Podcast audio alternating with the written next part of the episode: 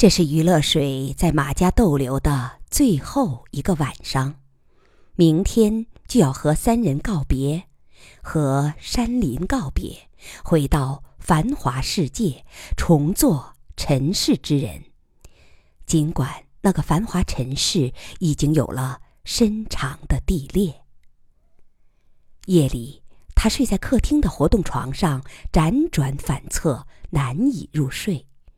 听听马先生卧室里没有动静，而天乐屋里一直有窸窣声，显然他也没睡着。余乐水干脆起身，悄悄推开他的屋门，蹑手蹑脚走进床边，压低声音问：“天乐，你睡着没？你要没睡着，咱俩再聊最后一个晚上，行不？”天乐没睡着，黑色的瞳仁在夜色中闪亮，显然对余乐水的过来十分惊喜。他的嘴唇动了动，是在说“行”。他口齿不清，有时候得对口型才能听明白。这些天，余乐水已经学会读他的口型了。天乐要起身。余乐水把他按下去，让他仍旧侧躺着，自己拉过椅子与他脸对脸坐下。他怕影响那边两位老人，压低声音说：“天乐，这会儿我不想开灯，看不清你的口型，交谈比较困难。那就听我说吧。我采访了你的前半生，也谈谈我的前半生，这样才公平。”对不？天乐无声的笑着，低声说：“好，你说，我听。”于乐水天马行空的说着，思路跳到哪儿就说到哪儿。他说：“我和你害病前一样，从小乐哈哈的，特别爱笑。我的名字中有个‘乐’字，我爸老说他起这个名字最准确。”上初中时，有一次在课间操中，忘了是什么原因发笑，正巧被校长撞见。按说在课间操中蹦一声笑算不上大错，问题是我笑得太猖狂，太有感染力，引得全班女生呼呼啦啦笑倒一片。校长被惹恼了，厉声叫我跟他到校长室去。我妈在本校任教。有人赶快跑去告诉他：“了不得了，你家小水不知道犯了啥大错，被校长叫到校长室了。你快去救火吧！”我妈神色自若，安坐如常，说：“没关系的，能有啥大错？最多是上课时又笑了。真是知女莫若母呀。”余乐水又说：“我不光性格开朗，还胆子大。”喜欢游泳、爬树、登山，游乐场中连一些男孩子都不敢玩的玩意儿，像过山车、攀岩、激流勇进等等，我没有不玩的。大学时谈了个男朋友，就因为这件事吹了。他陪我坐了一次过山车，苦胆都吓破了，小脸蜡黄，还嗷嗷的干呕。按说胆子太小是天性，怪不得他，而且他能舍命陪我。已经很难得了，但我显得太娘们儿，感情上总腻腻歪歪的，到底和他拜拜了。说来颇有点对不起他，连我妈也为这个男生抱不平，说：“你这样的野马，什么时候能拴到圈里？”我说：“干嘛要拴？一辈子自由自在不好吗？”时间在闲聊中不知不觉溜走，已经是深夜了。余乐水忽然停下来，沉默有请，转入对两人交往的回忆。十五年前，咱俩第一次见面，地点就在这一带。当时的情形你还记得不？我可是记得清清楚楚。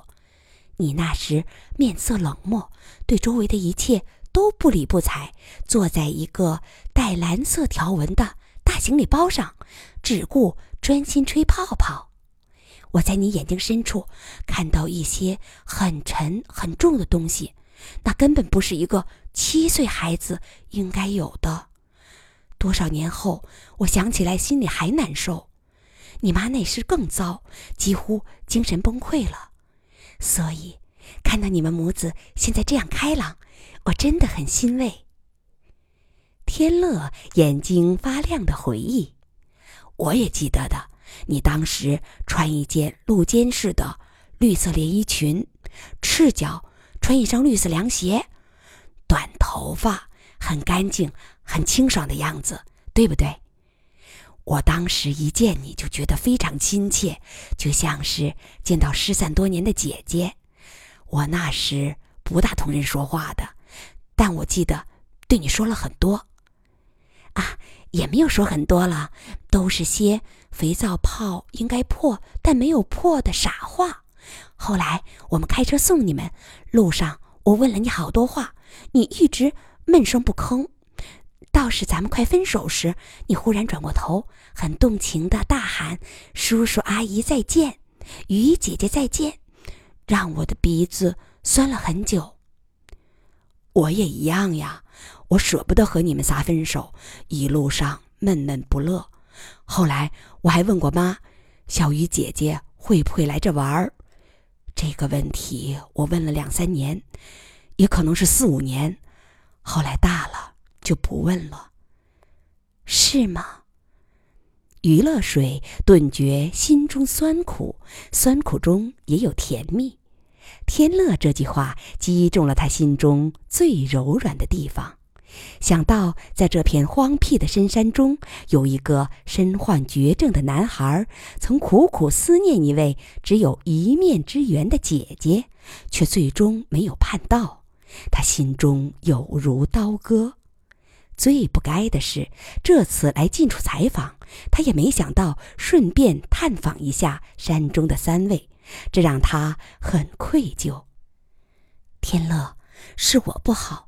分手后，我真该来看你的，赶着寒暑假可以来的。不过，没想到咱们会在这样特殊的场合巧遇，看来咱俩还是有缘分的。缘分这个词比较敏感，他很随便的说出来了。天乐笑着没应声。过了一会儿，于乐水忽然握住天乐的手，盯着他的眼睛说：“天乐。”明天，我不走了，永远不走了。啊，不，在你去世前不走了。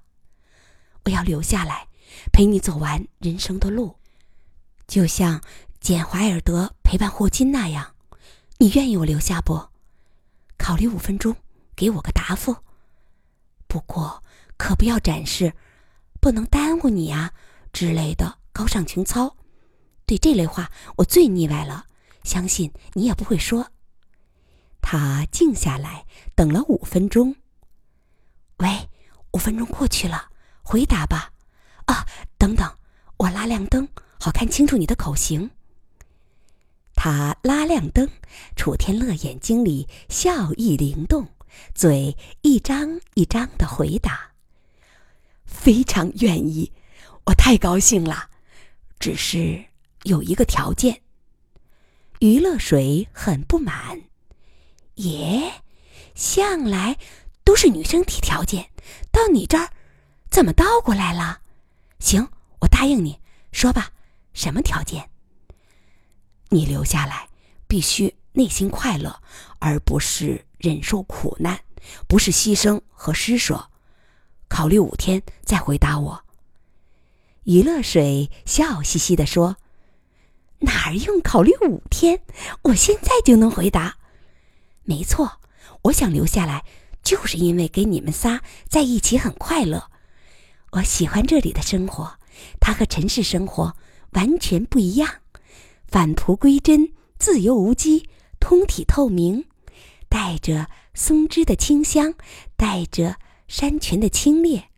我真的舍不得离开。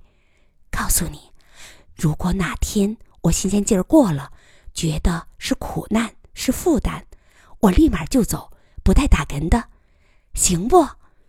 简·怀尔德后来就和霍金离异了吗？天乐的手指慢慢用力握着，脸上光彩流动。两人欣喜地对望着，余乐水探起身，给他一个动情的长吻，楚天乐也给了热烈的响应。外边有脚步声，是天乐妈来了。她每晚都要督促儿子翻几次身，以预防褥疮。看见余乐水在儿子房中，他多少有些意外。余乐水说：“阿姨，帮他翻身的事以后交给我吧。我俩刚刚说定，我决定留下来陪他走完人生。你儿子还行，没驳我的面子。”天乐妈有点不相信的看着余乐水，再看看儿子，那两人眼中的光彩说明了一切。他把姑娘紧紧搂在怀里，说：“我太高兴了，太高兴了！马先生，马先生，你快过来，乐水姑娘留下来不走了。”马先生匆匆装上假腿赶过来，也给于乐水一个拥抱，但他的眼神分明很复杂。同天乐妈单纯的喜悦完全不同。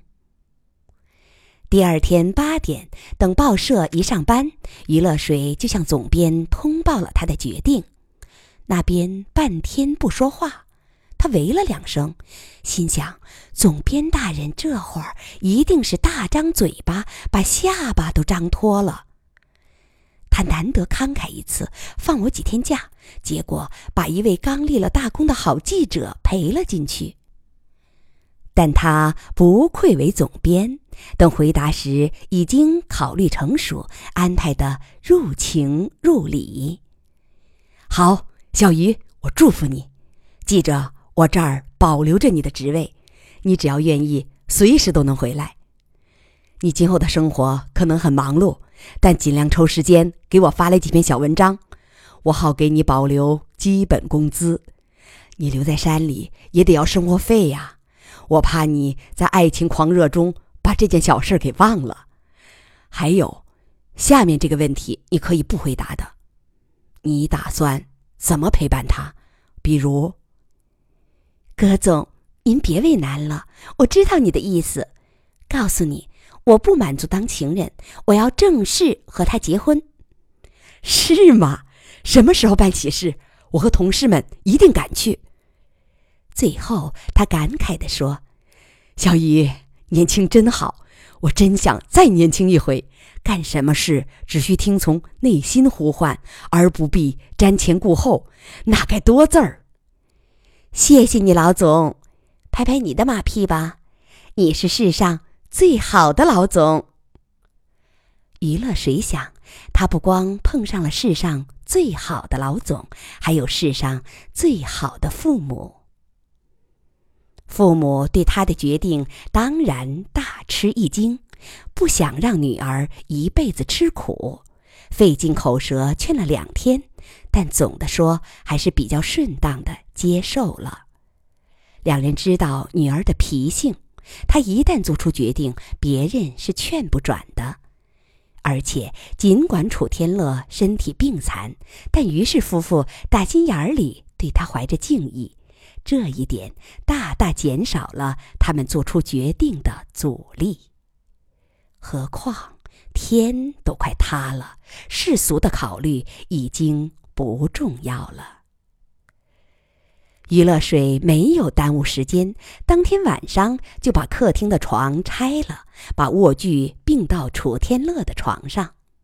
两天后，马先生躲过天乐母子，把余乐水约到院外一株合抱粗的水曲柳后边，伴着山涧里的潺潺水声，马伯伯慈爱地说：“水儿，你决定留下来，你不知道。”我和冬梅有多感激，但为了替你负责，替你的父母负责，我必须把该说的话说透。婚姻是件大事，务必请你慎重考虑，不要只凭一时的感情冲动。你知道，这将是一个终生的十字架，至少是天乐终生的吧。余乐水笑嘻嘻地说：“谁说是终生的十字架？我和天乐已经事先约定，哪天我觉得累了、苦了，觉得它是十字架而不是快乐了，我拍拍屁股就走，不带打人的。”马伯伯微笑着摇头：“你别给我打马虎眼，说的容易，一旦陷进感情漩涡，哪能？”这么轻易抽身，有啥担心的？能抽身就抽，不能抽就留。如果不能抽身，那就证明这个感情漩涡还值得留恋吗？伯伯，你们这些长辈呀，就爱把简单事情复杂化。马伯伯很有点啼笑皆非。孩子，这能是简单事情吗？下边的话有些难以出口，但他还是说了出来。你还说要和天乐正式结婚，但你是否考虑过，以他的身体，不可能有孩子的，甚至我不知道你们会会不会有正常的性生活。这句话让余乐水心中黯然。他和天乐共度两晚，确实没有成功的性生活。她从来不是个性冷淡的女孩，所以这将是很大的人生缺憾。但这儿的吸引力足以胜过缺憾。他把黯然藏在心底，仍是嘻嘻笑着说：“呃，这也不难。即使天乐没有性能力也没关系。”我不打算像禁欲的修女那样，可以把爱情和性欲分开。到时候你们闭上眼就行。话说到这份上，马士奇真的无话可说了。看来长辈和年轻人确实有代沟。他精心准备的谈话，就让这姑娘轻易的碰卷刃了。他摇摇头，甩掉曾经有过的担心，爽朗的笑道：“好，那我就不多说了。衷心祝你们幸福。水儿，说句心里话，其实我和冬梅真盼着你能留下呀。”于乐水和父母商定了婚期，也通知了葛总和何姐。葛总吃惊地说：“三天后。”你可真是闪电式。余乐水嬉笑道：“天都快要塌了，我还不抓紧时间享受爱情。”提到天塌，葛总不免黯然。那个恶魔已经常住在世人心灵深处，不会再离开了。甚至眼前这件喜事也是他促成的，实在让人心中别扭。他摇摇头，抛掉心中的阴郁，爽快地说：“那好，我和报社全班人马都去参加婚礼。别，千万别！葛总，你听我讲讲理由。我不想麻烦俩残疾下山，这庄山居也盛不下几个客人。我只打算让父母来，其他人只好婉辞了。这次婚礼从简，我连婚纱都不打算要。”哎，你们的心意我领了，但千万不要来。葛总略为沉吟，呃，这事儿由我来安排吧，你稍后等我的消息。余乐水警惕的问：“说什么？由你安排？我已经安排好了。”但葛总已经挂了电话。余乐水通知了所有亲友，但同样婉拒了大家来参加婚礼，还通知了两个有过私情的周末爱人，他得把这段关系挽个结儿。那两个男人都真诚地祝福他，说既然不能来参加婚礼，他们就把贺礼寄来。第二天晚上，葛总的电话来了，他风风火火地说：“听着，小雨。”我自作主张为你做了一些安排，你事后尽可埋怨我，但眼下你得服从。我联系了贺老，他将亲自参加你们的婚礼。他安排了一架直升机，就是你们乘坐过的那架，接你们全家下山，在你曾住宿过的老界岭迎宾馆举行婚礼。宾馆那天歇业，专门为你们服务。我在网上撒了请柬，请你们的所有熟人，甚至敬佩楚马二人的陌生人都来参加。我要把它办成世上最盛大的婚礼，不亚于英国王子娶王妃。